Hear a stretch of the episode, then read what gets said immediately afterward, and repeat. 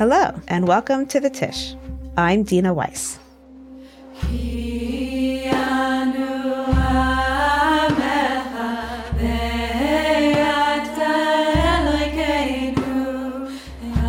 I'd like to talk a little bit about moral licensing.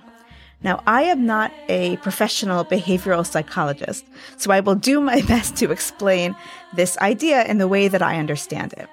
So, what moral licensing is, is when you use your previous good behavior to give you license to engage in later, let's say, less good behavior. Having done this act, I think of myself now as a positive and contributing person.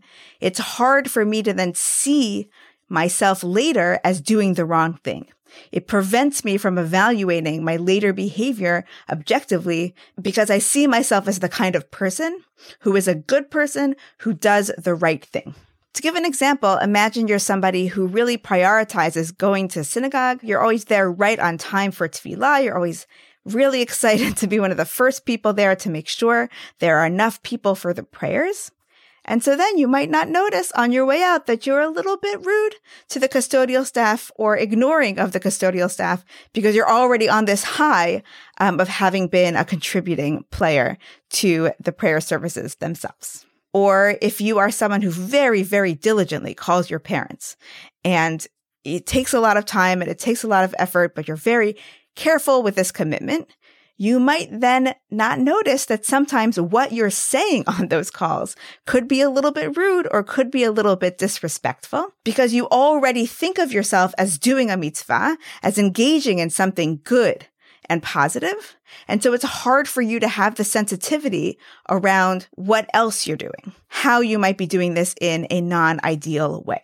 And the Morva Shemesh is also not a behavioral psychologist, but I think that he is leaning into this understanding when he describes an interesting phenomenon in the construction of the Mishkan, the construction of the tabernacle. He notices that the Aron, the closet, right, that actually holds the Torah, has a kaporet on top of it, has a covering. And the word kaporet he sees as being connected to the word kapara, which means forgiveness or atonement. And he says the construction of the Aron, the fact that what holds and carries the Torah has on top of it something that is connected to the process of forgiveness and atonement teaches me that actually studying Torah and doing tshuva, repenting, are part of the same process. They actually need each other. And what he says is the presence of the kaporet teaches that you have to actually go through this stage of doing tshuva before you study the Torah and after you study the Torah to sort of help you with this visual, right? Imagine that we are talking about an actual closet and the closet has doors. And learning Torah is being inside the closet or getting what you need from the closet. So in order to get what you need from the closet to learn the Torah, you need to do the tshuva, the repentance process of opening the doors. And then when you're done, and you put the Torah back, you then need to close the doors of the closet. So the presence of the kaporet, the presence of this protective covering, is symbolic of my needing to go through a process before and after engaging with the Torah. And that process is tshuva, that I need to do some form of self-reflection and repentance on either side of the process of studying Torah.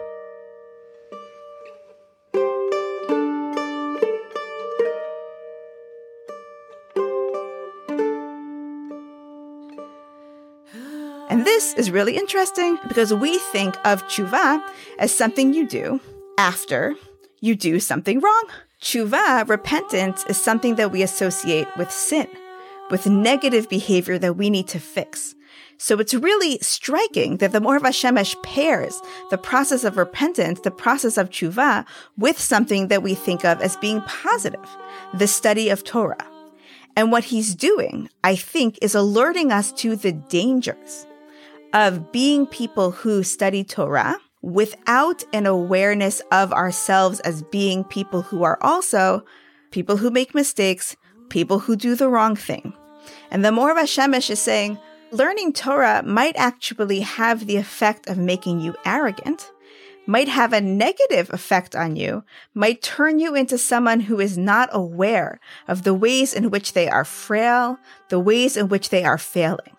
And so the Mor Shemesh says, in order for the process of studying to be constructive and to make you into a better person, what you need to do is surround it with a process of self critique, with a process of self understanding. Before you go into Torah, you have to understand I am not going to become a perfect person just because I'm a learned person.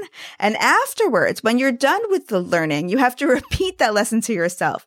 Just because I'm now more educated does not necessarily make me more perfect or more good. And I need to be sensitive to the danger of what we would call moral licensing, that thinking of myself as being closer to Torah might actually lead me to do negative acts. And of course, the Mor Shemesh is not arguing that we not study Torah.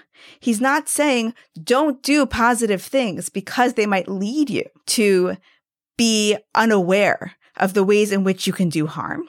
But instead, he says you need to step into it with this safeguard of a mindset, with the safeguard of a mentality that I am not inherently a good person. None of us are inherently a good person.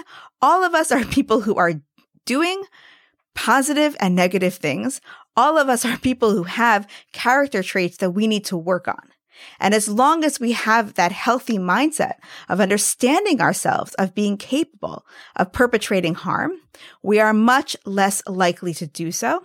And the Torah learning that we do and the other mitzvot and kindnesses that we perform are going to contribute only positively to the world, only positively to ourselves. And this tshuva process can actually protect us from some of the harmful byproducts that we don't even want to acknowledge exist of our trying to do the right thing. How many times have we heard other people and ourselves excuse bad behavior by saying, but I'm a good person.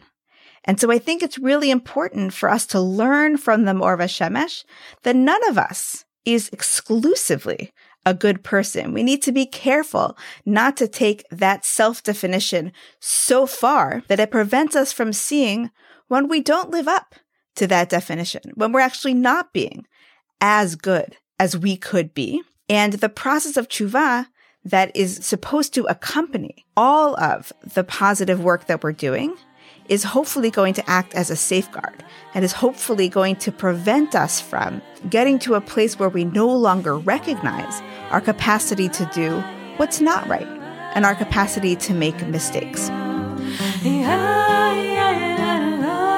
This episode was produced by Sam Greenberg, Effie Unterman, and Jeremy Tabak.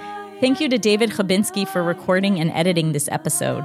Music for the Tisch is from Chana Raskin's debut album RAZA Kapelya, produced by Rising Song Records.